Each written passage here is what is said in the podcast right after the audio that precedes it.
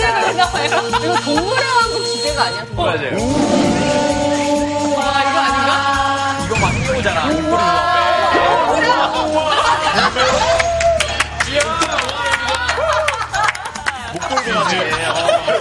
목소리가 너무 무서운 느낌인데. 목화장 잘못 찾아오신 것 같은데. 안녕하세요. 차이나는 퀴즈 탐험 동물의 세계 오늘 진행을 맡은 김기방. 공연입니다. 반갑습니다.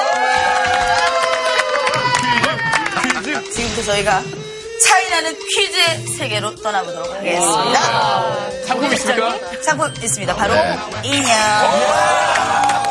자, 첫 번째 만나볼 동물 친구는요. 무리 생활을 하는 미어캣입니다. 아, 귀여워. 지금 보는 거지, 지금? 보이는 두 미와 우리가 캐스. 같아요, 우리가 같아요. 엄마와 딸 사이인데요. 둘 다 임신을 했습니다. 그런데 갑자기 격하게 싸우기 시작하는 거예요. 급기야 엄마는 임신한 딸을 무리해서 쫓아냅니다. 여기서 문제. 왜 엄마 미어캣은 딸 미어캣을 무리에서 쫓아냈을까요? 엄마한테 새끼를 갖게 한 수컷이랑 딸도 관계를 네, 정답! 자녀 육아를 자기한테 맡길까봐. 어, 워킹맘이었구나. 아, 워킹맘이. 정답! 새끼를 낳으면 관심을 홀로 독차지해야 되는데, 어? 관심을 뺏길까봐. 비슷해, 비슷해. 단어 하나로 딱. 어, 우리의 엄마 역할은 단 하나만 있을 수 있어서. 정답! 네, 미어캣의 무리에 우두머리인 알파 암컷만이 번식을 할 수 아. 있습니다. 근데 집안의 도우미 역할을 해야 하는 딸이 임신을 했으니 자기의 어, 라이벌인 진짜. 줄 알고 쫓아낸 거예요. 축하드립니다. 아까 저기 미어캣이 임신했잖아요. 예. 이번에 만나볼 동물은 가을에 많이 볼 수 있는 잼젤인데요. 아. 예, 잼젤이. 이렇게 한 쌍이 붙어서 날아다니는 거는 쌍잠자리 많이 보셨을 거예요. 그런데 왜 암수잠자리는 이렇게 불편하게 꼭 붙어서 날아다닐까요? 이게 문제입니다. 이유가 뭘까요? 짝짓기! 땡! 교미와 상관은 있긴 있어요. 하지만 교미가 목적은 아니에요. 정답! 네. 유혹의 춤. 정답.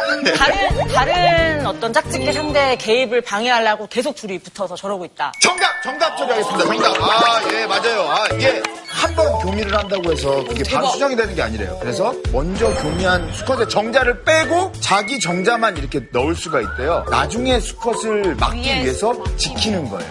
마지막 문제 드리겠습니다. 인간이 맞출 거야. 여기는 아프리카예요. 아프리카 물소가 마른 목을 축이러 물가를 찾았는데요.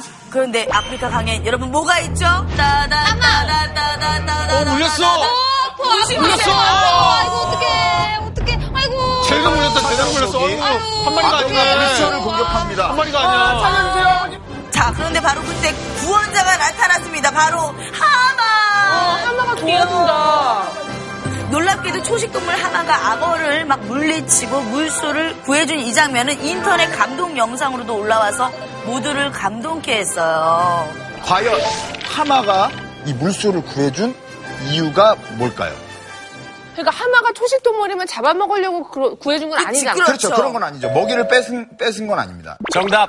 하마는 영역을 중시하는 동물이기 때문에 자신의 영역에 악어가 있는 걸 원치 않아서, 그걸 원치 않아서.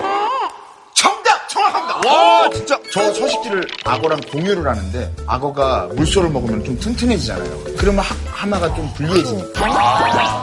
네, 지금까지 홍현이 김기방이었습니다. 감사합니다. 재밌었어. 진짜. 이제 두 분을 좀 정식으로 좀 소개를 다시 부탁드릴게요. 네. 안녕하세요. 오늘 또 여러분 이렇게 반가운 분들 많이 만나뵙게 된 두꺼비 개구멍 홍현입니다. 반갑습니다. 네, 안녕하세요. 배우 김기방입니다. 아, 오늘 특집이 동물에서, 아, 우리, 오늘 왜 그러셨는지 알겠다. 아, 여하튼 여러분, 첫 인터뷰가 그거더라고요. 닮은 동물이 뭐냐고. 그래서. 아, 전화하자마자 바로. 예. 바로 오랑우탄 얘기. 그럼 어떻게 한번 제가 한번 데리고 갈까요? 어떡해요? 살인자처럼. 아, 두분 너무 오늘 정말 잘 부탁드립니다. 예. 많이 데리고 가겠습니다. 아, 자, 아, 그럼 오늘 동물에 대해서 알려줄 선생님 한번 모셔볼까요? 네. 선생님! 선생님!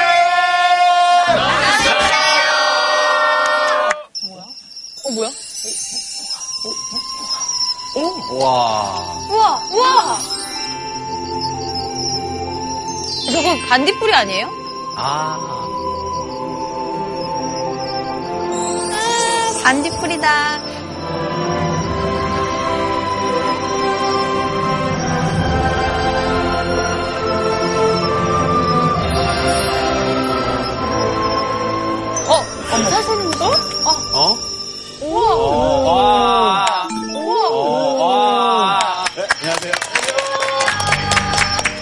저는 동물 행동을 연구하는 장이권입니다.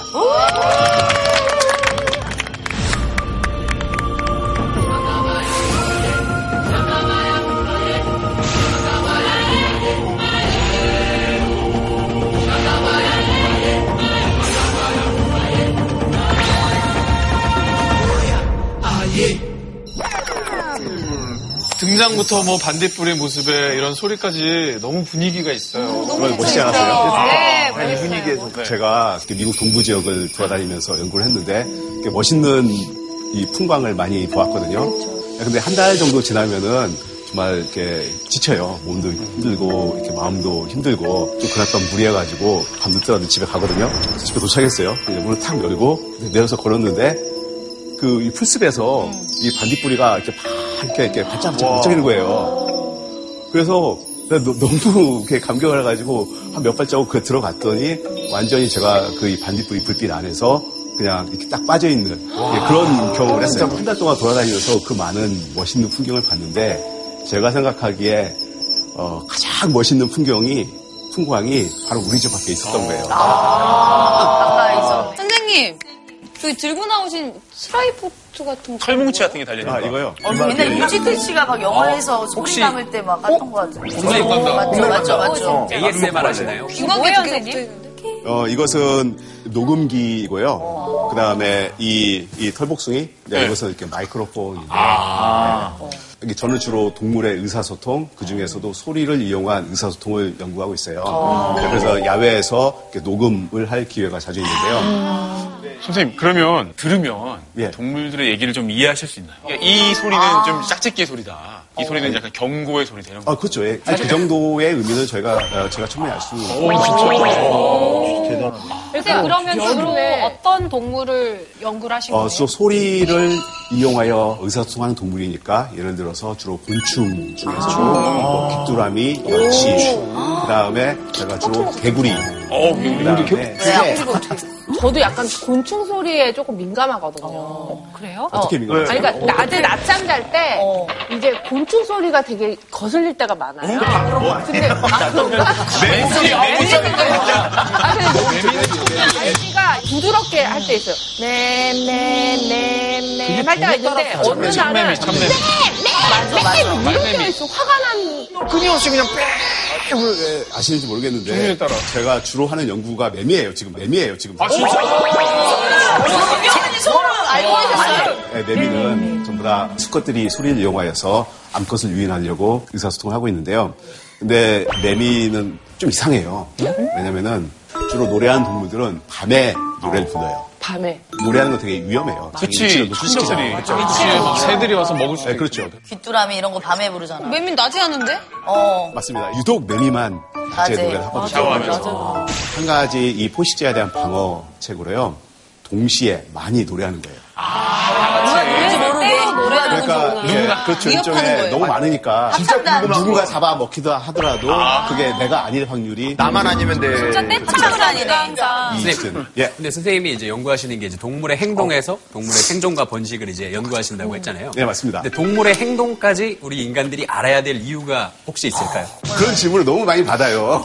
그래서 왜 그럴까 이렇게 고민을 해봤는데 저는 이 동물에 대한 이해가 이 동물 행동에 대한 이해가 이 궁극적으로 우리 사람에 대한 이해라고 생각해요. 이게 사실 우리 사람을 이게 우리 사람이라 틀 안에서 이해를 하려고 하면은 우리가 어떤 존재인지 잘 몰라요.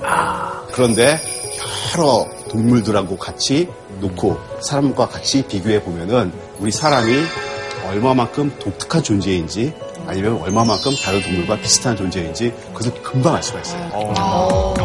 선생님, 그럼 오늘 강연의 제목은 뭐가 되나요? 네, 오늘의 주제는요.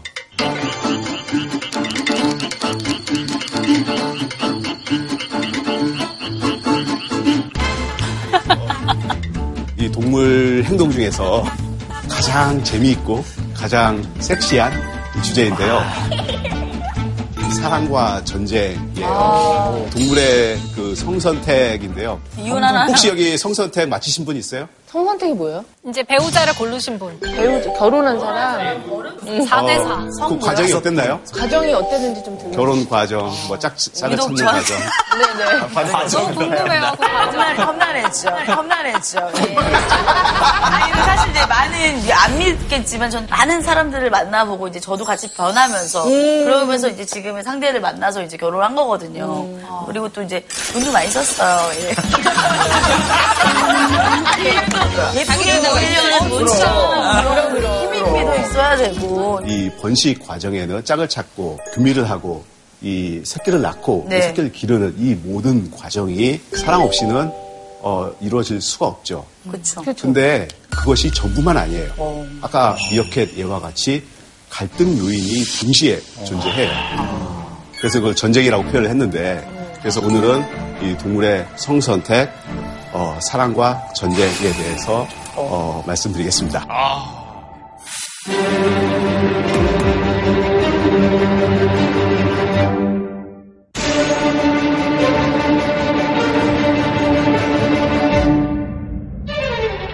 이 암컷은 우리가 소위 뭐 비싼 성, 수컷은 생식적으로 이렇게 싸구려 성. 절대 이 성 역할은 고정되어 있지 않고요. 누가 어느 쪽이 더 자손에 대해서 많이 투자를 하는가. 아, 진짜 귀여워. 혹시 누군지 알아요? 심바. 심바. 아, 예, 예, 예, 맞습니다. 예. 사자 새끼인데요. 다음 보시면은 뭐야 이게? 좀 충격적인데요. 지금 여기 보시는 바와 같이 어, 수컷 사자가 지금 새끼를 물어 어? 죽였습니다. 왜 수컷 사자가 이 새끼를 죽였을까요? 정답! 난, 바, 난 맞출 것 같, 나 맞출 것 같아서 좀 나중에 할게요. 아, 진짜요? 정답? 예. 본인, 그 알파멜, 우두머리 수컷 자기 새끼가 아닌 새끼라서. 어, 맞습니다. 예. 진짜 나빴다. 왜요? 인형 찔린 설명해 줄 주고 싶었어요? 땅이야, 진짜. 예. 그 다음 어? 질문이 하나 더 있는데요. 예, 사실 이게 진짜 진짜 중요한 질문인데 이 수컷 사자가 새끼를 죽이는 이런 행동을 영화 사례라고 하는데 이런 영화 사례가 언제 일어날까요? 아, 이게 퀴즈였어? 네, 이게 진짜입니다. 아, 아, 맞추고 싶다. 아, 예, 하- 맞출 수 있어요? 맞춰도 되나요? 이제, 예, 이제 예. 돼. 아, 뭘또 맞춰도 되나요? 아, 다른 무리와 이제 마주쳤을 때 그 원래 있던 숫사자가 탈락을 하면 이제 새로 들어온 리더가 그, 그 거기에 있는 새끼들 다 죽이는 거예요. 예, 맞습니다. 진짜자가 돼가지고. 자, 그러면은 여기서 이 사자는 고양이과의 동물인데요. 다른 고양이과 동물들하고 달라요. 어.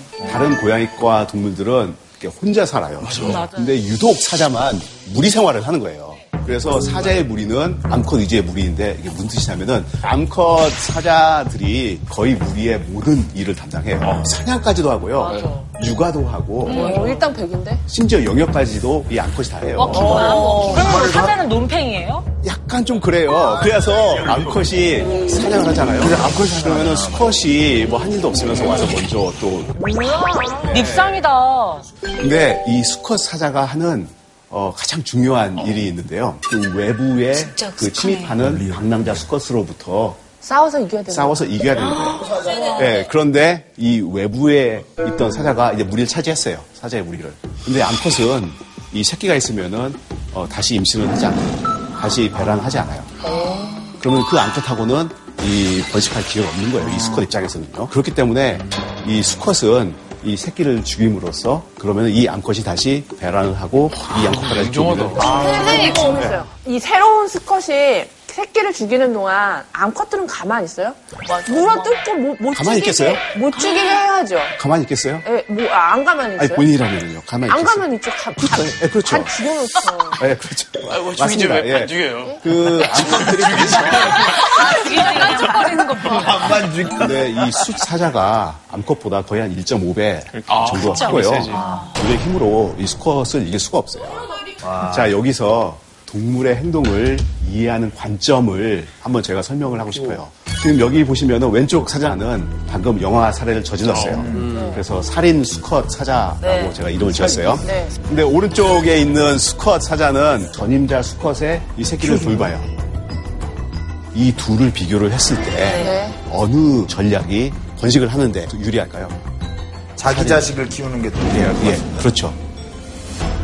그래서 이 만약에 그러한 행동이 오랜 기간 동안 지속됐다면은 그런 착한 행동을 가진 그런 유전자가 지금 남아 있을까요? 그렇죠. 없겠죠. 아. 줄어들겠죠, 점점. 예, 그래서 점점 줄어들겠죠. 네. 그래서 궁극적으로 지금 남아 있는 그런 행동은 이런 영화 사례를 저지르는 유전자만 지금 남아 있겠죠. 그래서 이 영화 사례를 어떻게 이해를 해야 되는가?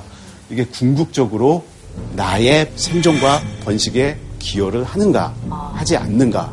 아니 이 수컷 사자가 영화 사례를 저질렀는데 암컷한테 이익인가요? 아니요. 아니요, 나의- 아, 전혀 아니에요. 이 무리한테 이익인가요? 절대적으로 아, 전혀 아니에요. 대만족.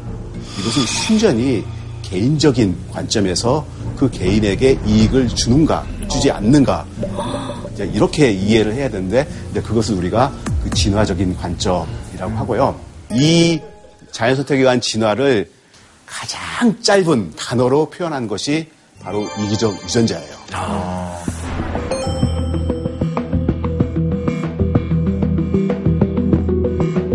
그래서 아까 세 번째 퀴즈 보셨죠? 그 하마가 악어를 괴롭혀서 이 먹이를 이렇게 풀어 네, 죽잖아요. 영역을 지켰죠. 어떻게 보면 이태 행동이에요. 그렇죠. 그게 하마가 남을- 남을 도와주는 하고 아무런 상관도 없는데 아, 그런데 악어는 자기 하마의 새끼의 잠재적인 위협 요인이에요. 아. 그래서 악어가 잘 되는 것은 궁극적으로 이 하마의 새끼에게 위협이 될수 네, 있죠. 위협이 될 수가 있어요. 그래서 이 하마의 행동을 보면은 순전히 이기적으로 악어를 묵살게 굴었어요. 그래서 먹이 못 먹게 했어요. 그렇지만 그 결과는 이타적이 될 수가 있어요. 이게 나의 관점에서, 나의 유전자의 관점에서 이 동물 행동을 봤을 때 가장 잘 이해할 수 있다. 자, 이렇게 이해를 하시면 됩니다. 네. 선생님 또 퀴즈 있어요? 네. 정답! 정답! 네. 정답! 네, 좋습니다. 제일 화려한 저 빨간 색깔 목도리 하고 있는. 목도리요? 네, 틀렸습니다.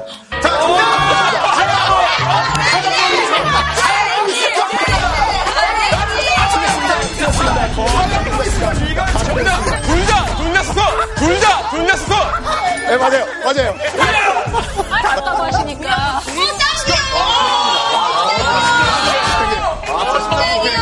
예, 축하합니다. 펭귄 진짜 귀엽다. 진짜 귀엽다. 진짜 귀여워. 이게 실제 원앙의 암컷, 수컷 사진을 한번 보여드리겠습니다. 와, 아, 예뻐. 너무 완전 잘 색이 나온다. 없어요. 오른쪽에, 오른쪽이 수컷인 거예요? 예, 오른쪽이 수컷이고요. 차 있죠. 아, 수컷이 왜 저렇게 화려하지? 이에 비해서 암컷은 어떤가요? 초라해요. 아니 초라하기보다 그냥 수수해, 수수해. 수수해. 아까 그 이 원앙 인형은 이 그냥 수컷만 모델로서 수컷이 이렇게 예쁘게 멋있게 생겼으니까 그냥 그 두 개를 그냥 갖다 놨는데요.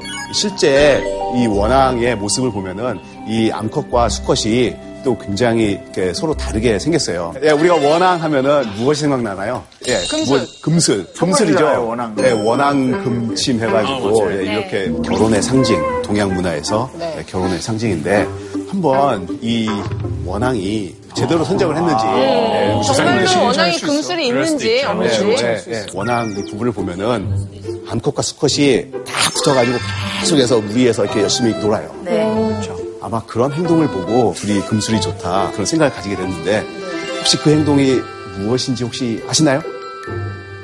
뭐 네. 어, 말싸움하는 거 아니에요? 혹시 아까 나왔어요. 아까 나왔어요. 아, 그럼 다른, 다른 짝이, 못- 다른 수컷이 못, 못 오게 하는 거. 이게 일종의 짝 지키기예요.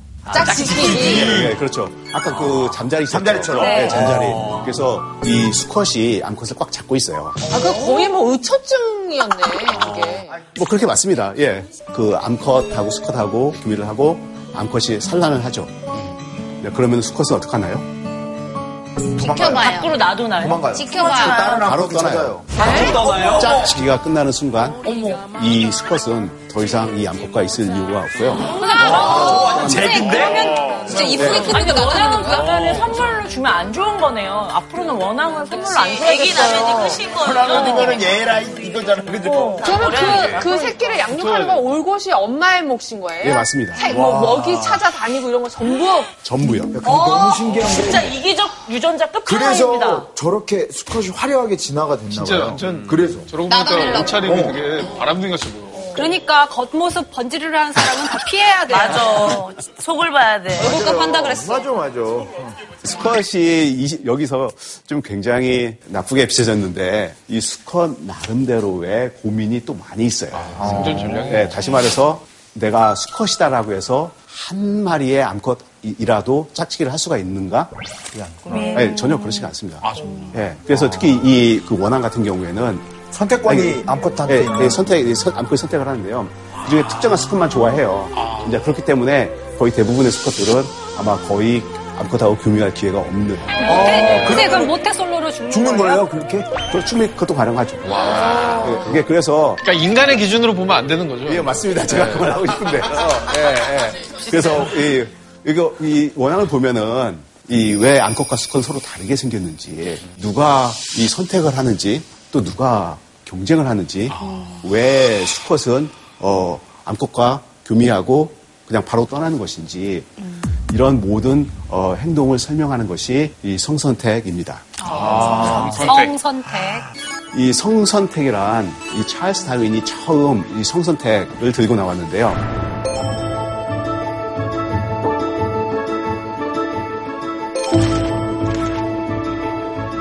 이 설명은 지금도 이 성선택 이론의 근간을 이루고 있고요. 그리고 지금은 이 성선택 이론이 이 찰스 다윈의 가장 독창적인 아이디어라고 지금 여겨지고 있어요. 대표되는 예, 가장 대표되는 이 성선택 이론을 한번 어, 떻게 이해를 해야 되는지 가장 그 기본 과정을 한번 볼게요. 이 성선택은 이 번식에 관련이 되어 있는데요. 번식이라는 것은 암컷과 이 수컷이 투자를 해요. 어, 공동 투자. 생식세포로 투자를 하고 그래서 그 결과가 이 자손이에요. 네. 음. 그리고 이 자손은 그다음에 양육으로 투자를 해요. 맞아요. 어린이가 되고 청소년이 되고 이제 성인이 되는 것이죠. 네. 그리고 이 자손은 이 수컷의 자손이기도 하고 암컷의 자손이기도 해요. 그렇지만 이 결과물은 어느 한쪽이 훨씬 더 많이 투자할 수도 있어요. 그래서 번식은 도대체 누가 얼마만큼 많이 투자를 했는가 여기에 따라서 역할이 달라져요. 그러면 만약 예. 유전자가 이기적이라고 판단한다면 가능한 한 투자를 좀 적게 하고 많이 번식하고 싶어 하겠네요. 어, 아마 지금 그러고 계실 거예요. 아마 지금 그러고 계실 거예요. 본인이. 우리 더건 씨는. 걸렸네요. 아니, 우리 더건 씨 근데 아버지에게 나오는 투자를 하고 투자를 있잖아요. 하고 있잖아요. 그 투자라기보다는 저, 저 존재의 의의죠. 예. 그러면 선생님께서 보시기에 수컷, 암컷 어느 성별이 더 투자를 많이 하나요? 당연히 암컷이죠. 예, 그래서 지금서부터는 도대체 어느 성이 어떤 투자를 하는가 이제 이것을 말씀드리겠습니다. 네. 그래서 첫 번째 우리 크게 생식세포와 그 다음에 양육으로 나눠서 설명하는데요. 이첫 번째가 생식세포예요. 한번 보세요. 왼쪽에는 암컷이 낳은 생식세포입니다. 알이죠. 근데 저 알은 그 요정 굴뚝새 아니 뭐 참새 정도 크기예요. 진짜 요절로 또 저런 근데 투자가 나오네. 저 알 하나 있죠? 네. 알 하나의 무게가 이 암컷 무게의 15에서 20%예요. 야, 수컷이 잘못했네. 아, 이게 암컷 입장에서 보면은 이 알 하나가 엄청난 투자예요. 나의 몸무게의 20%, 어, 그러니까. 나의 몸무게의 15%. 그래서 이 암컷은 우리가 소위 뭐 비싼 성 예, 이렇게 얘기를 하고요. 이에 비해서 이 수컷의 정자 있죠. 이것은 거의 뭐 한 순간에 뭐 수억 개, 수십억 개가 있을 수가 있어요. 음. 예, 그런 의미에서 이 수컷은 생식적으로 이렇게 싸구려서 음. 이렇게 마구 버릴 수 있다. 너무 좀 정갈하게. 아, 싸구려 성은 그렇지 좀. 않나요? 네. 어, 학계에서는 진짜 이렇게 표현들을 예, 하신다면서요. 합니다. 예, 합니다. 아, 영어로는 예, 합니다. 선생님 뭐라고 합니까? 그러면? 익스펜시브 한 10이에요? 네, 맞습니다. 아, 진짜요? 진짜? 진짜? 되게 직접적이다. 수컷이 싸구려 성이라는 뜻이 아니고요. 생식적인 측면에서 네, 네. 싸구려 투자의 성이라는 뜻이에요. 예. 그러면 수요와 공급이 균형이 너무 불균형하다는 그렇죠. 예, 당연합니다. 예, 그래서 사실 이런 어, 새끼 하나 나오려면 정자 하나, 난자 하나거든요. 그러면은 도대체 누가 투자를 엄청 많이 했나요? 암컷이요. 아, 당연히 암컷이죠. 있습니다. 진짜 그렇기 때문에 빈체가 잽이 안 예, 그렇기 때문에 이 암컷의 생식세포는 항상 이렇게 한정되어 있어요. 숫자가 많지가 않아요. 이 수컷의 이 생식 능력에 비해서요. 자, 그 다음에는 두 번째 그 투자 요인을 한번 보는데요. 예, 양육입니다. 예, 양육. 지금 우리 사람과 가- 어, 같이 속해 있는 포유류 암컷은 이 전적으로 임신을 혼자서 담당하고요. 얼룩말 여기 딱 보시면은 출산을 했어요, 새끼가. 근데 그러면은 그 다음에는 수유, 이 젖을 먹여야 되죠. 이것도 수컷이 할 수가 네. 없어요. 그리고 일부 동물은 젖을 뗀 이후에도 계속해서 암컷이 자손을 양육합니다. 뭐 여러 가지 기술을 가르쳐야 돼요. 뭐 먹이를 찾는다든가, 포식자를 피한다든가. 이게 전부 다 다 암컷의 목이거든요. 그동안 아빠는 뭐예요? 풀 뜯고 있어요, 옆에서. 뭐. 이게 이것이 그 종에 따라서 뭐 방송이 저희 굉장히 작아지네요. 제- 제가 아, 그 우리 사람은 우리 사람은 이 남자가 굉장히 자손에 대해서 투자를 많이 해요. 예, 다른 동물에 네. 비해서. 예, 이 동물에 비해서는 네. 굉장히 많이 합니다. 예, 그래서 좀 사람의 성상태가 좀 굉장히 복잡해요. 근데 오늘 거기까지는 가지 않고요. 그래서 전반적으로 보면은요, 이 암컷이 여러 이유로 인해서 이 자손한테 그 양육을 많이 하게 됩니다. 근데 보통 이 양육을 하는 것이 암컷 입장에서 보면 굉장히 많은 에너지가 들어가는 거예요. 그래서 임신과 이 양육 두 개를 동시에 하지 않아요, 암컷들은. 한번 여기 한번 보세요. 여기에 어, 암컷 10마리와 수컷 10마리가 있어요. 근데 이 중에서 4마리가 양육 중이에요. 아, 그러면 이 암컷들은 성선택 무대에서 잠시 빠지는 것이 돼요. 그래서 실질적으로 보면은 번식이 가능한 암컷의 숫자, 수컷의 숫자를 비교해 보면은 수컷이 훨씬 더 많아요. 아, 그래서 경쟁이 그렇게 심해. 예. 어, 예, 맞습니다. 예. 그러면 어떻게 될까요? 싸워서 이긴 사람만이 암컷을 가질 수 있구나. 그러면은 여기 암컷 한 마리를 두고 동시에 어. 여러 예, 수컷들이 서로 경쟁을 하게 되는 것이죠. 그리고 암컷 입장에서 보면은 여러 수컷이 있기 때문에 고르는 고를 수 있죠. 선택을 할 수가 있는 것이죠.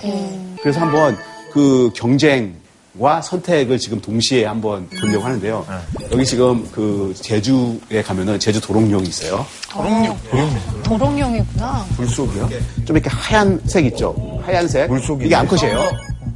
예, 암컷이고. 수컷이 지금, 몇 아, 마리가? 예, 몇 지금 마리가? 수컷이, 예, 수컷이 몇 마리인지, 몇 마리인지 한번 보세요.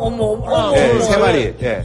난리네, 난리야. 지금 암컷이 선택을 하는 장면인가요? 두 개가 동시에 벌어졌는데요. 아. 여기서 보시면은요. 이 나뭇가지가 있잖아요. 거기가 이 산란하기가 좋은 장소예요. 아. 다른 수컷과 경쟁해서 이겨, 이겨서, 이 암컷이 올 만한 좋은 자리를 먼저 이렇게 선점해야 돼요. 그래서 그건 경쟁이죠. 아. 네. 근데 그런 수컷이 여러 마리 있어요. 아, 그럼 암컷이 그 원해서 암컷은 가는 그 중에서 거죠? 아. 예, 특정 수컷을 선택할 수가 있죠. 와, 신기하다. 진짜 무섭네. 그 다음에 한번 두꺼비. 보면은 두꺼비. 아, 두꺼비. 내 친구들. 예, 한번 잘 보세요. 한번 누가 암컷인지 돌멩이 아니에요? 어. 이게 몇 마리야? 아, 누가 암컷일까요? 아니, 누가 밑에, 암컷이? 밑에. 큰 친구. 큰 친구가 걸어가고 갖고 있는. 있는데. 걸어가고 있는. 예, 가장 지금 밑에 있는 두꺼비가 암컷이고요. 될 때는 졌다. 또 들이가는 떼려고 저거, 저거. 미련 있다. 어머, 어머, 총세 마리. 암컷이 밀어버렸어. 아닙니다. 저 수컷이었어요. 아, 아, 죽으신 거예요? 예, 수컷이 발로 찼어요. 어. 아니, 저도 비슷하네요. 뭐가 아니, 비슷해요? 저도 비슷해요. 저도 제이슨 씨한테 결혼하자. 아님 말고 또 다른 남자 많으니까. 아. 이런 어, 식으로 해서 제가, 제가 선택을 하는 그런 입장인데. 난 너야. 이렇게. 근데 지금 갑자기 그 손가락이 거만한데. 아니, 어깨가 여기 뒤에다. 아, 유일하게 이렇게 결혼 얘기할 때 약간, 예. 아니, 근데 궁금한 것, 여기서 또 궁금한 게 있는데, 수컷이 선택을 하, 는 경우도 있나요? 혹시 그런 종도? 어, 너무 좋은 질문입니다. 네. 예. 그러면은 이 모든 동물이 다 암컷이 더 많이 투자를 하는가? 예, 그건 아니거든요. 아닐 수도 있죠. 그렇죠. 예, 그건 아니에요. 수컷이 더 투자를 많이 하는 종도 있어요? 여기 보시면은 이 물꽝이라는 우리나라 우포 원래 이게 굉장히 좀 이렇게 열대 지역에 사는 그런 새인데 최근에 우리나라에서도 지금 발견되는 이 물꽝이라는 새인데요. 여기 보시면은 혹시 병아리 보시나요? 네, 밑에. 아, 귀여워. 그다음에 저기 어른 새 있죠. 네. 얘가 암컷인가요, 수컷인가요? 뭐, 암컷. 지금, 지금으로 따져 분위기는 예, 네, 수컷이겠죠. 예. 수컷이에요. 네, 수컷이에요. 그래서 이 종을 보면은 모든 양육을 전부 다 수컷이 담당해요. 그러면 원앙이랑 반대예요? 완전히 원앙 반대예요. 떠나요? 암컷은 교미하고 알라코 끝이에요. 어, 되게 쿨하다. 아, 떠나고 다른 또 수컷을 만나요? 그렇죠. 와, 진짜 웃긴다. 불안. 쿨한 여자네. 어, 너무 웃기네. 어, 너무 웃기네. 뭐가 웃겨요? 열받네, 정말. 뭐가 웃겨요? 아니, 아니, 뭐가 웃겨요? 왜, 왜 화내고? 왜요? 죄송합니다. 암컷은 그러면 안 돼요? 암컷은 그러면 안 되냐고요. 요즘 강재영 씨 많이 화났어요. 아, 미안합니다. 아, 원앙도 하나인데 얘도 하나 가지고 그런 거예요. 네. 네. 물건은 어떻게 저런 본능을 갖게 된 건지가 그러니까요. 너무 궁금해요. 왜냐면 어. 다른 종이랑 너무 다르니까. 아니, 너무나도 이렇게 멋진 질문을 해주신 것 같아요. 굉장히 대답하기 어려운 질문이에요. 확실히 검증된 건 아니고요. 네. 이게 왜 저런 행동이 진화될 수밖에 없었는가. 네. 물건 같은 경우에는 포식자가 굉장히 많이 있고 아. 알이 굉장히 많이 먹혀요. 먹혀요. 예, 그래서 암컷이 알을 생산하고 그 알- 양육 있죠. 이 모든 것을 담당하면은 이 도저히 이 포식자에 시달려서 이 거의 자손을 생산할 수 없는 그런 단계였나 봐요. 그래서 암컷은 가능하면 많은 알을 낳고 수컷이 그 양육을 전담해서 그런 이 많은 포식자 이 상태에서도 수컷들이 그만 그런 많은 알을 어, 생존시킬 수 있었다고 생각해요. 역할 분담? 이게 예, 이쪽에 그렇게 역- 역할 분담이 되지 않았는가 이게 가설이고요. 아. 예, 조금만 더 이 물건 얘기를 보면은요 여기서 이 암컷은 완전 어떻게 행동할까요? 배짱이에요? 카사노바? 놀세예요? 아, 경쟁이에요. 아, 암컷이 아, 네, 경쟁. 경쟁돼요. 대박. 지금 아, 투자를 여기서- 많이 하는 쪽이 어. 유리한 거야. 예, 그러니까 여기서 투자를 누가 더 많이 해요? 수컷이요. 수컷이 수컷 더 많이 해요. 어. 수컷도 투자 많이 해요. 물론 알이 비싸긴 하지만은 양육을 안 하니까. 양육은 더 비싸거든요. 아. 네, 그렇기 때문에 번식하라고 하는 암컷이 많이 있고 이 수컷이 적어요. 그래서 암컷끼리 음. 경쟁해요. 암컷끼리 싸워요. 진짜 신기하다. 너무 신기해. 성 선택에서 사실 가장 중요한 점은요. 성 역할이 고정되어 있지 않다는 음, 것이에요. 제 생각에는 절대 성 역할은 고정되어 있지 않고요. 투자 대비구나. 네, 심지어 같은 종 내에서도 이 주변 여건이 바뀌면은 아. 이 성 역할이 또 바뀔 수도 있어요. 환경에 따라서. 어, 신기하다. 네. 자, 그러면 있잖아요.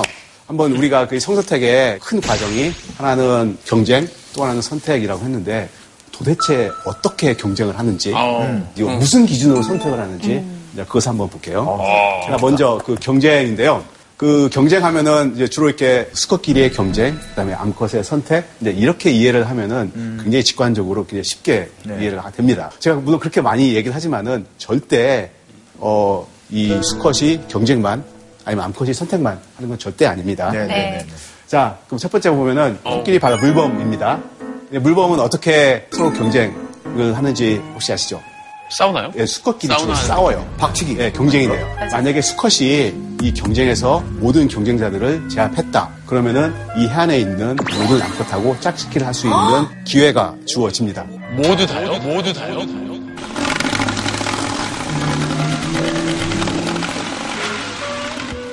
이제 그렇기 때문에 이, 이 경쟁 있죠. 이 경쟁은 가장 직접적인 방법으로 이 짝을 획득할 수 있는 방법이에요. 근데 이 수컷의 크기를 보면은 길이가 4m, 2.3톤이에요. 2,300kg. 와, 근데 암컷 보세요. 3m 엄청 커요. 작아 보여. 0.6톤, 600kg. 암컷도 큰데 수컷 보세요. 엄청 크죠. 네. 네배 차이가 작아 나네요. 보여, 근데. 암컷. 왜, 왜 이런 일이 벌어질까요? 수컷은 경쟁을 해야 되니까 몸집이 클 수밖에 없는 거 아닐까요? 네, 정답입니다. 네, 정답입니다. 그래서 이 동물 중에서 암컷과 수컷이 있는데 이 수컷이 월등히 크다. 이건 무슨, 무슨 뜻이에요? 수컷의 경쟁이 더 심하다는 거죠. 예, 그 종에서 보면은 수컷끼리의 경쟁이 굉장히 심하- 아, 심하다. 네. 심하다는 어, 그런 뜻이에요. 이런 이 수컷끼리의 경쟁이 그 종의 이런 외형을 이 결정 지은 거예요. 신기하다. 어, 아, 선생님, 저- 그러면 인간도 마찬가지 아닌가요? 그치. 인간도 쫄잖아, 여자보다 약간 남자들이 훨씬 크잖아요. 네, 맞습니다. 인간도 보면은 항상 어떤 사회를 보든지 간에 이 수컷이 암컷보다, 아니, 참, 죄송합니다. 이 남자가, 여자분, 남자가 여자보다 어, 한 10% 정도 크거든요. 어. 예, 그런 의미는 어느 정도 경쟁이, 남자들 간의 경쟁이 있다. 예, 이렇게 그럼 저 이해를 같은 하시면 좋습니다. 경우에는 이제 저는 저 개인적으로 경쟁이 되게 많았거든요. 남자를 차지하기 위해서. 키가 컸나? 그치, 키가 크니까. 난 너무 힘들었거든. 한 명 사자 저도 마찬가지였어요. 어, 양쪽에서 정말 서로 마찬가지였다고. 저, 저도 힘들었어요, 사실. 저는 약간 키도 좋아해서. 크고 우리 현희 씨는 약간 이렇게 좋아요. 그러면은 어, 이, 이 수컷끼리의 경쟁이 있고, 근데 그 중에서도 우리가 이렇게 실제 몸으로 싸우는 경쟁 그런 경쟁에서는 이게 몸이 크다거나 아니면 사슴벌레처럼 이게 무기가 있어야 유리해요. 근데 수컷들이 항상 이렇게 몸으로만 경쟁하는 것이 아니고요. 말로써도 경쟁을 합니다. 아, 말? 네? 한번 한번 보시겠어요? 한번. 해요? 네. 이게 맹꽁이입니다. 뭐야? 맹꽁이 처음 봐요. 왜? 왜냐고 물어보는 것 같은데? 잘 들어보세요. 어, 둘이 한다, 둘이. 오, 대답해. 어머, 그쪽- 음가가 좀 약간 다른데? 그쪽을 바라보고 대화하네. 얘가 좀 낫네요. 주고받는 게 보이죠? 네, 네. 네. 네, 주고받는 게 보이죠? 투타투타네요. 얘네끼리 마- 지금 얘기하고 있는 거예요? 경쟁하고 있어요. 소리는 소리 경쟁. 예, 예.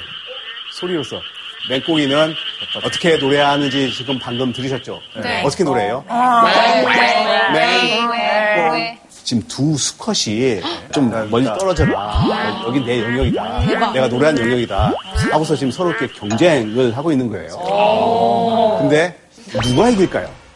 오, 더 오래 소리 내는 사람이 이기나요? 지치지 않고. 더, 소리 나는 소리 큰 사람, 목소리 큰 사람, 옥타브가 높은 사람. 아 여기가 크게 나오는. 소리가 어떻게 날까요?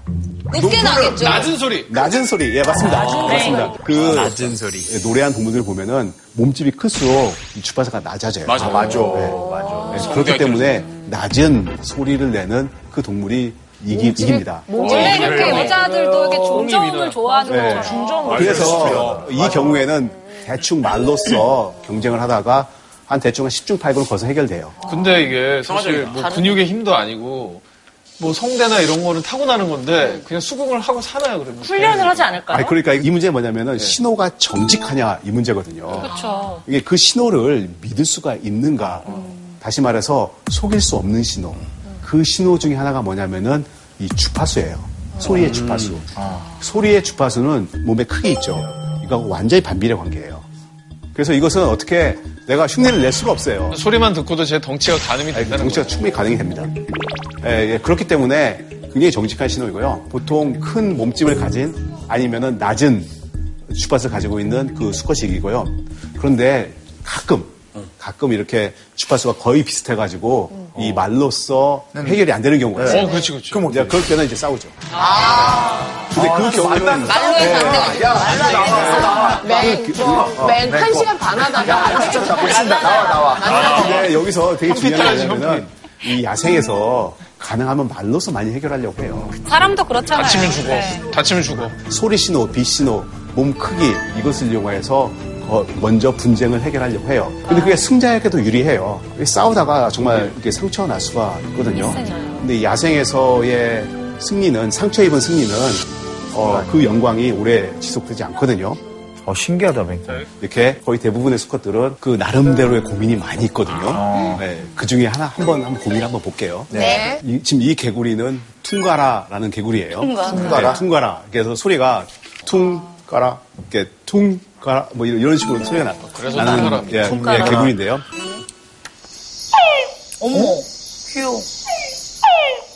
아니, 악기 소리 같기도 해요. 약간 이런 특이하다. 현악기 소리. 약간 EDM 도입 부분에 저런 거 많이 나오는 어, 그 언젠가 나를 위해 꽃다발을 뿅뿅뿅 아, 신디사이저네. 어, 진짜 신디사이저 같다. 혹시 이 소리가 잘 들어보면은 이게 그퉁 지금 소리만 났어요.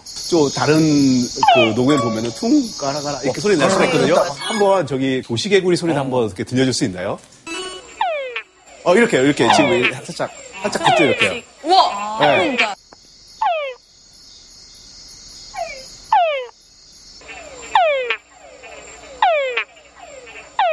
이런 뒷부분, 예, 이런 뒷부분이 들어가 있는 소리가 화려한 소리고, 예, 암컷이 선호하는 소리예요. 암컷이 좋아하는 이제 그런 신호를 붙이면은 암컷에게 더 훨씬 더 매력적인데, 이게 문제는 뭐냐면 포식자에게도 훨씬 더 매력적이에요. 포식자로 이 소리를 아. 들을 수가 있어요. 그래서 이 도시 개구리가 하고 이 시골 개구리가 있어요. 시골 개구리는 포식자가 많이 있어요. 이제 그렇기 때문에 이렇게 화려하게 노래를 하지 못하고 그냥 그냥 기본적인 예, 소리만 하게 돼요. 근데 도시 개구리에는 누가 없죠? 소식자? 예, 예, 예, 천적이 없어요. 그렇기 때문에 도시에서 노래하는 그런 퉁가라 개구리는 굉장히 화려하게 가라가라가라 퉁가라가라 퉁가라 퉁가라 퉁가라가라 근데 이 수컷은 위험하더라도 그런 행동을 할 만한 충분한 이유가 있어요. 만약에 내가 정말 매력적인 그런 소리를 가지고 있다. 암컷을 많이 유인할 수 있는 그런 소리를 가지고 있다. 이제 이럴 경우에 굉장히 짧은 순간이지만은 많은 암컷과 짝짓기를 할 수 있습니다. 어. 근데 그러면 이제 수컷이 이렇게 노래로 암컷을 유인했을 때 그 예. 노래를 들은 암컷은 뭔가 답가를 부른다거나 들었다라는 어떤 신호를 또 그치. 보내기도 하나요? 이 암컷 개구리는 그렇게 하지 않아요. 어떻게? 한번 생각을 해보세요. 엄청나게 비싼 그 알을 지금 생산했어요. 아니면 지금 생산, 내 몸을 네, 네. 가지고 있어요. 근데 내가 이렇게 비싼 성인데 그렇게 위험한 예? 행동을. 자기의 위치를 노출시키는 심지어 포식자를 유인할 수 있는 그런 행동, 그런 미친 행동을 하겠어요? 안 하죠. 이 암컷은 절대 그런 미친 행동 안 해요. 그럼 어떻게? 암컷은 소리를 듣고 그 수컷한테 가는 것이죠. 포식자의 눈에 금방 띄는 이러한 행동과 이제 이러한 형질은 전부 다 이 싸구려 성 있죠.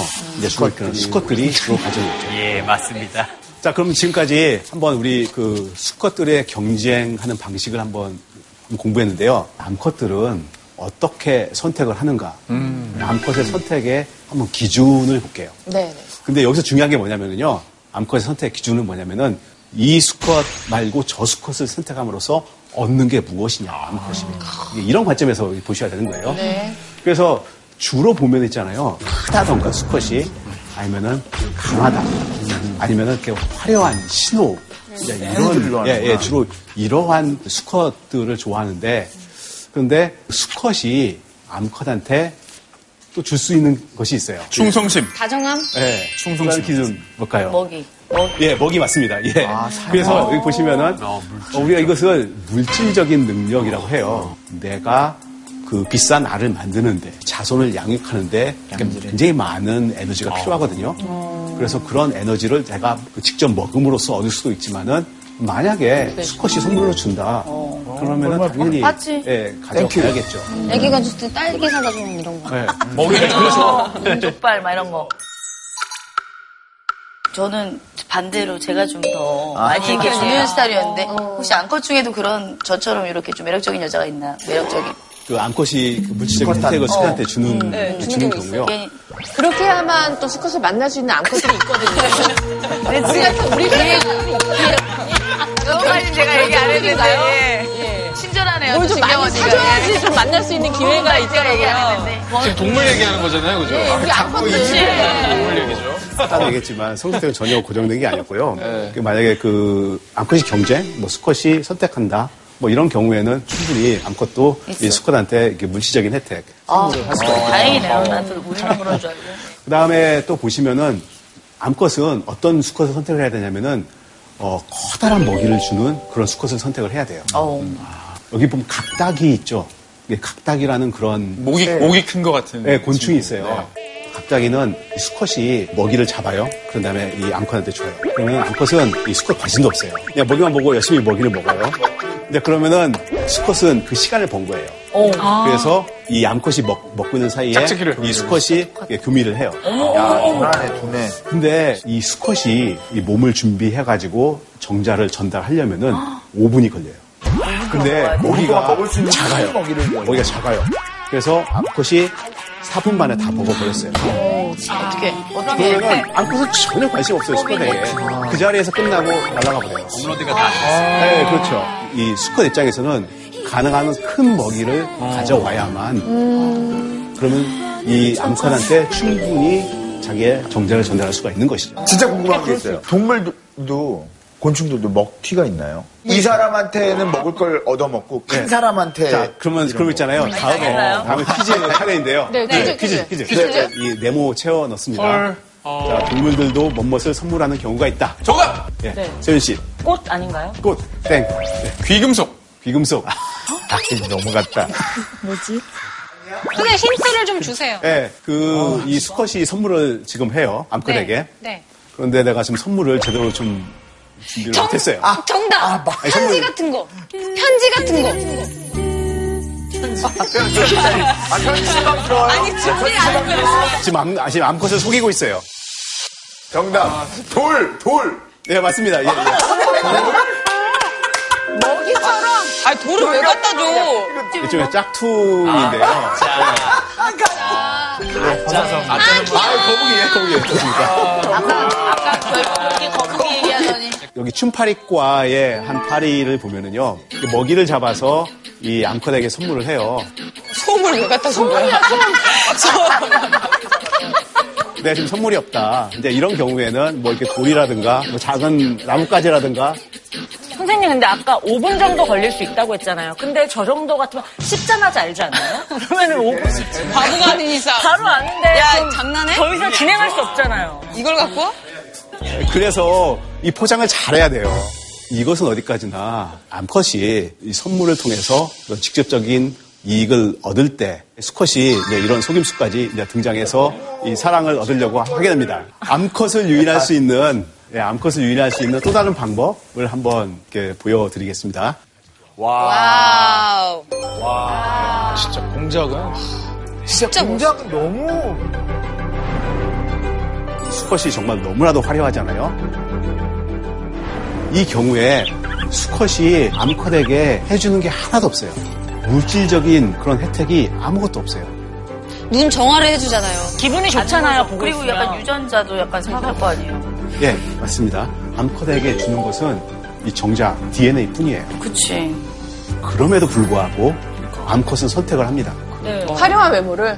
내가 아무런 이익도 받는 게 없는데, 물질적인 이익을 받는 게 없는데, 도대체 왜 저 수컷을 선택을 해야 되는가? 더 알 것 같아요. 예, 제가 가진 유일한 결핍이 예를 들어 외모라고 생각을 하면 그치. 외모로 선택하는 맞아. 거예요. 제가 그랬어요.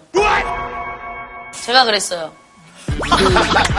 진짜 제가 외모랑 키, 미세니 키가 컸으면 좋겠거든요. 그치, 맞아요. 전 작으니까. 근데 그 멋진 외모에 대한 유전자 같은 거, 뭐 건강 상태라든가 예. 이런 것들을 좌우하니까 좋은 유전자를 물려주고 싶다는 생각을 하면 좀 잘생긴 외모를 가진 이성을 택하지 않을까요? 어, 굉장히 지금 그 다음에 설명 부분을 이미 많이 말씀해 주셨는데요. 맞아요. 공작을 딱 보는 순간 뭘 봐야 되냐면요. 네. 저기 눈처럼 되는, 되는 거 보이죠? 네네. 네. 어우. 저 안점이라고 해요. 네. 이 안점이 도대체 몇 개 있는가? 많으면 보세요? 많으면 많을수록 예, 인기가 네, 많으면 많아요. 많을수록 인기가 있어요. 많으면 많을수록 매력적이에요. 자, 그런데 도대체 그게 무슨 의미가 있는 것인지. 크게 있잖아요. 두 가지 가설이 있어요. 크게 두 가지 가설이 있는데 하나는 우리가 이 매력적인 아들 가설이라고 해요.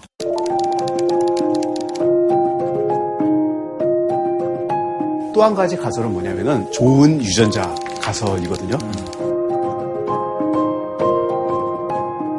70년대, 80년대, 뭐 90년대까지 두 가설을 가지고 굉장히 많이 어, 논란이 있었어요. 근데 현재까지는 그 압도적으로 이 네, 좋은 유전자 지금 이 가설이 그래도 더 훨씬 더 많은 지지를 받고 있어요. 그 얘가 이 공작에서 보면은 이 꼬리 깃털의 이 안점의 수라든가 어느 정도 이렇게 잘 선명한가 이제 이런 특징이 면역 세포의 생성과 관련이 있어요. 아, 기능적인 게 있네요. 이 암컷이 그런 화려한 수컷과 짝짓기를 했을 경우에 좋은 면역 능력을 가지고 있는 건강한 그런 튼튼한 자손을 기대할 수가 있는 것이죠. 그러니까 일종의 본능적으로 끌렸는데 그 본능이 알고 보니까 이유가 있었다라는 거 음, 그 본능이라는 아닌가요? 음. 것이죠. 그냥 하루아침에 생겨난 게 절대 아니에요. 그냥 수백만 그 과정에서 이 전부 다 다 걸러진 거예요. 음. 그 중에서 그러니까 쌓인 잘 거죠, 작동한 이렇게. 거 있죠. 그냥 간을 작동했기 때문에 이게 지금까지 살아 있는 것이지 어. 만약에 작동하지 않았으면은 이미 다 사라졌을 거예요. 그렇죠. 그만한 어, 우리 생존과 번식에 기여를 했기 때문에 어, 지금 우리가 보고 있는 것이죠.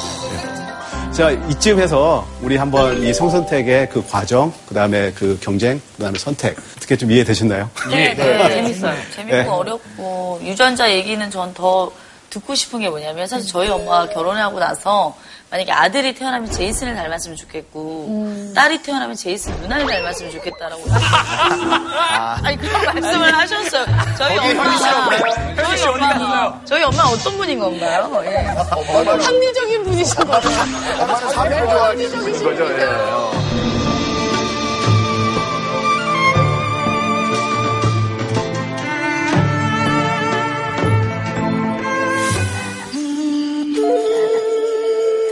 옛날 어느 마을에 한 소녀가 살고 있었어요. 소녀는 배고픈 두꺼비에게 매일 밥을 챙겨주는 착한 소녀였답니다. 그러던 어느 날 슬픈 소식이 들려왔어요. 마을 사람들을 괴롭히는 무서운 지네에게 바칠 산 제물로 소녀가 뽑히게 된 것이죠. 소녀는 할 수 없이 제물이 되어 사당으로 갔어요. 바로 그 뒤를 두꺼비도 쫓았죠. 이윽고 밤이 되자 커다랗고 무시무시한 지네가 나타나 소녀를 삼키려 했어요. 바로 그때 치마폭에 숨어있던 두꺼비가 뛰쳐나와 지네와 맞서 싸우는 게 아니겠어요. 두꺼비는 온 힘을 다해 지네로부터 소녀를 지키고 슬프게도 지네와 함께 죽고 말았답니다. 소녀는 고마움의 눈물을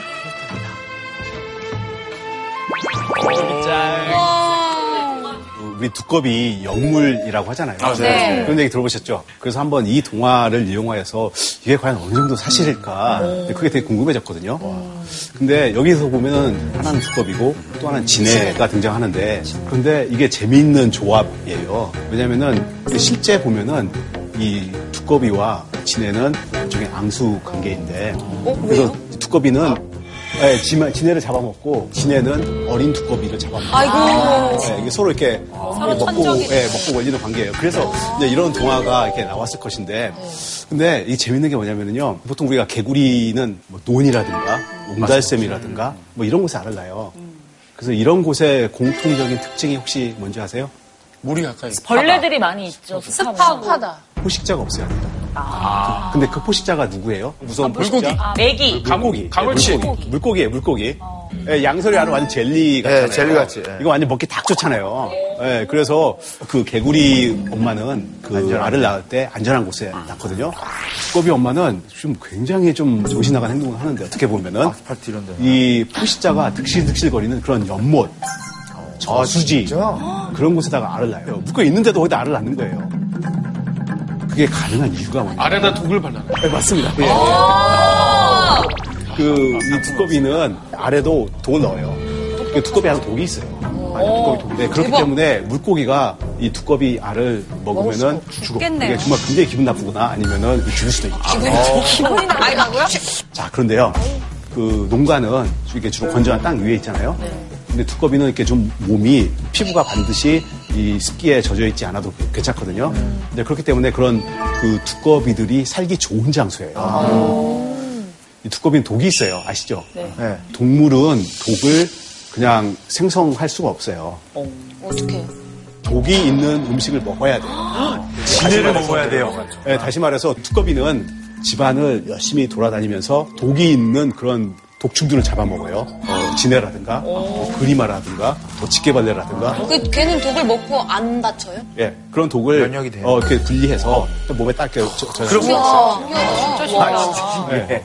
그런데 독의 치사량은 이 몸무게와 관련이 있어요. 아, 작으면. 근데 그 독에 가장 취약한 사람이 이 소녀였다고 생각을 해요. 몸집이 더 적으니까. 일단 엄마가 예 저희 거기 그 장독대 가서 된장 가져와 뭐 이렇게 심부름 시키겠죠. 그러면은 이 소녀가 엄마 어, 심부름 가서 장독대에서 이렇게 장독 흘려다가 그런 장소에서 이런 지내라든가 이렇게 물리지 않았을까 생각해요. 근데 농부가 딱 봤더니 두꺼비가 집안을 돌아다니면서 이 자기 딸을 해할 수 있는 그런 독충들을 다 잡아먹는 거예요. 뭐이 정도 아니면 영물 아닐까요?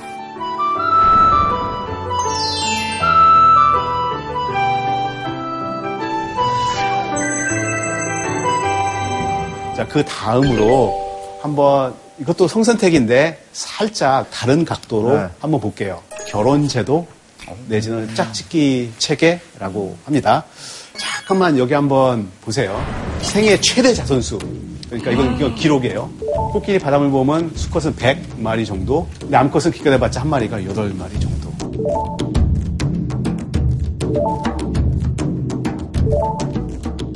근데 인간 암컷은 뭐예요? 69 맞아 이 쌤에게 좀 그게 뭐예요? 한 분이 69명을 나왔어요?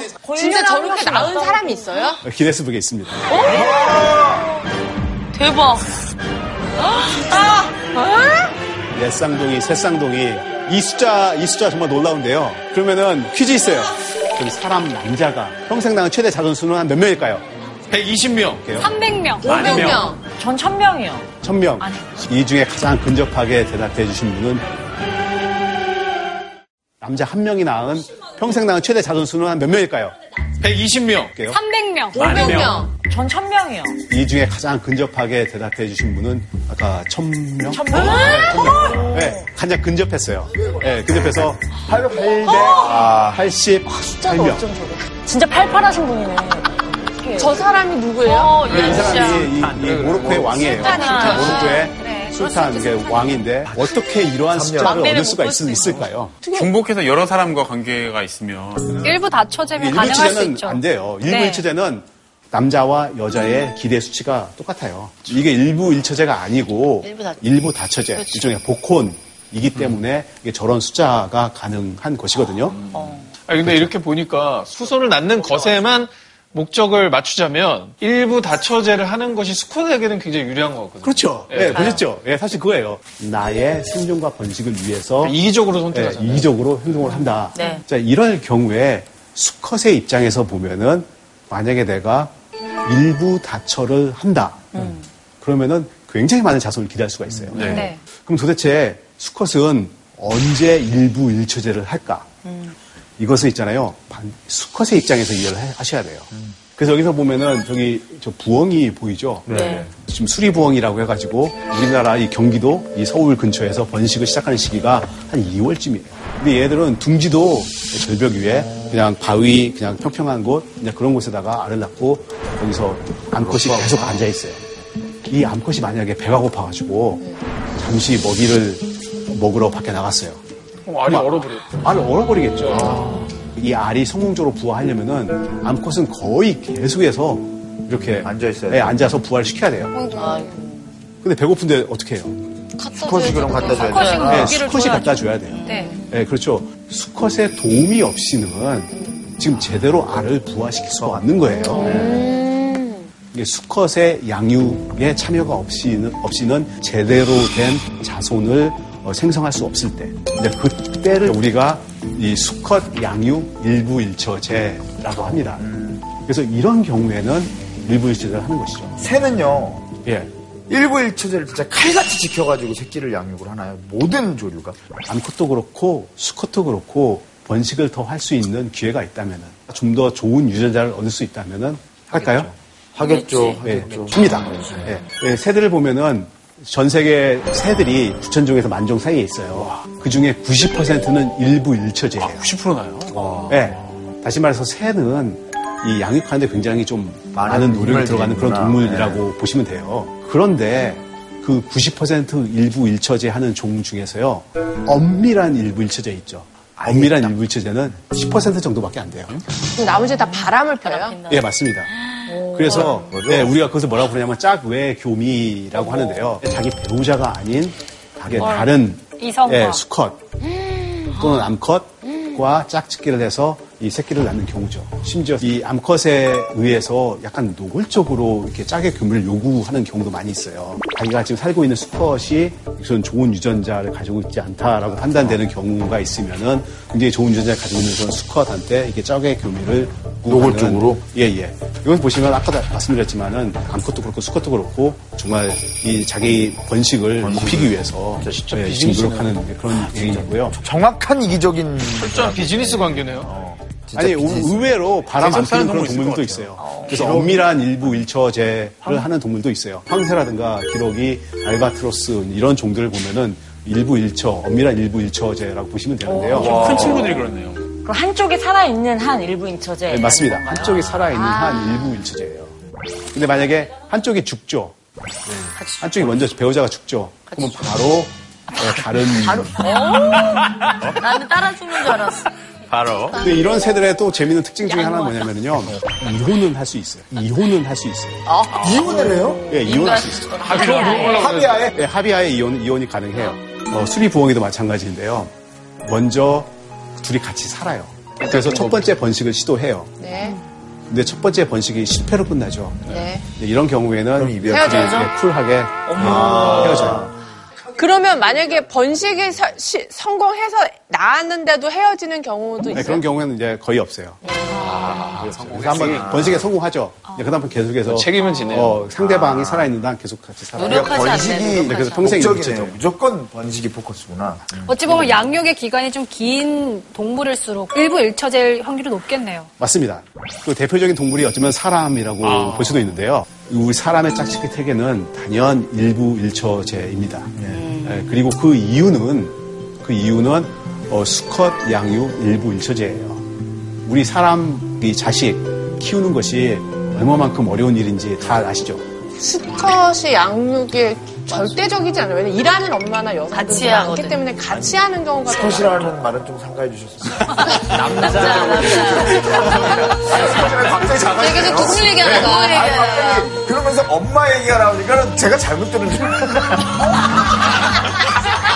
이 남자들의 어, 이런 도움이 있을 때 이 자손이 제대로 다시 말해서 어느 정도 사회에서 그런 경쟁력 있는 그런 자손으로 이 성장하는 경우가 많이 있거든요. 그래서 일부 일처제가 굉장히 많이 자리 잡고 있고요.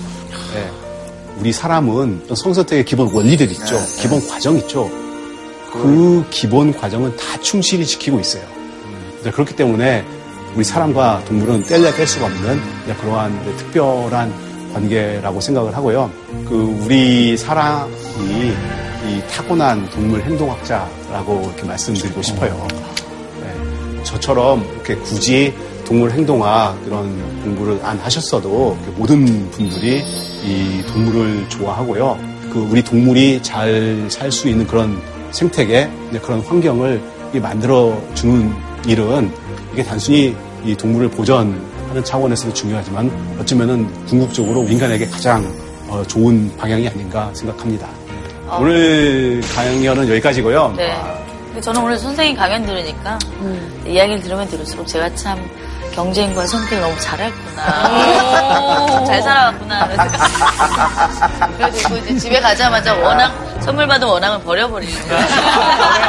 네, 이놈의 원앙을 진짜. 오늘 잘 들어주셔서 감사합니다. 역대급 흥부자. 미스터리 홍지민입니다. 준비되고. 자, 1루씩 갑시다. 시작. 환경 호르몬으로부터 우리의 몸을 어떻게 하면 보호할 수 있을까? 환경 호르몬 누구냐 넌? 오자기에서는 환경으로 안 나와요. 오븐은 괜찮아요? 어디 거 쓰면 됩니까? 근데 그런 거 좀 저한테 묻지 마세요. 예, 예. 얼굴에 닿는 이제 뭐 클렌징 폼. 가구 같은 것들. 영수증을 손에 닿으면은 그- 환경 호르몬이 있을 수 있다. 어떤 식으로 또 좀 다른 정말 위험한지. 생리불순, 자궁출혈, 불임, 남자다움을 많이 잃게, 잃게 될 수 있어요. 최고로 무섭게는 호르몬 민감성 암이라든가. 근데 아기가 두 명이나 있는데 갑자기 머리가 너무 복잡해. 삶을 포기하자는 게 아니에요, 여러분들. 삶을 살아야 돼. 삶은 살아야 돼. 그럼 어떻게 하면 잘 뺄 수 있는지 그런 것도 좀 알려주세요. 불편함을 감수하는 용기가 필요하다. 선생님, 이제 특별 질문상을 주셔야 될 차례인데요. 오늘 질문상 뭐예요? 아까 혹시 저기 농기 보셨나요? 네. 그 농기는 어. 입체적으로 예, 소리를 네. 녹음해요. 그럼 제가 그걸 직접 이용하여서 만든 소리고요. 예, 이걸 담은 USB. 와! 자연의 소리. 예. 아, 제가 집에 틀어놓으면 완전히 그냥 대자연 속에 지금 나온 소리 있죠? 네. 근데 저거. 지금 나온 소리. 이거 녹음하신 거예요? 예, 제가 직접 녹음한 거예요. 큰 유리새 소리. 근데 오늘 두 개씩 받으신 분이 세네 분이나 계세요. 어, 네. 와, 많이들 진짜? 받았다. 네 분이에요. 어, 이제 네 그러면은 분이나 되시네요. 이분 중에 한 분만 선정해 주셔야 됩니다. 아, 이거 어떻게 뽑나? 자, 그러면은 오늘 상은, 어, 저기, 그, 아유, 감사합니다.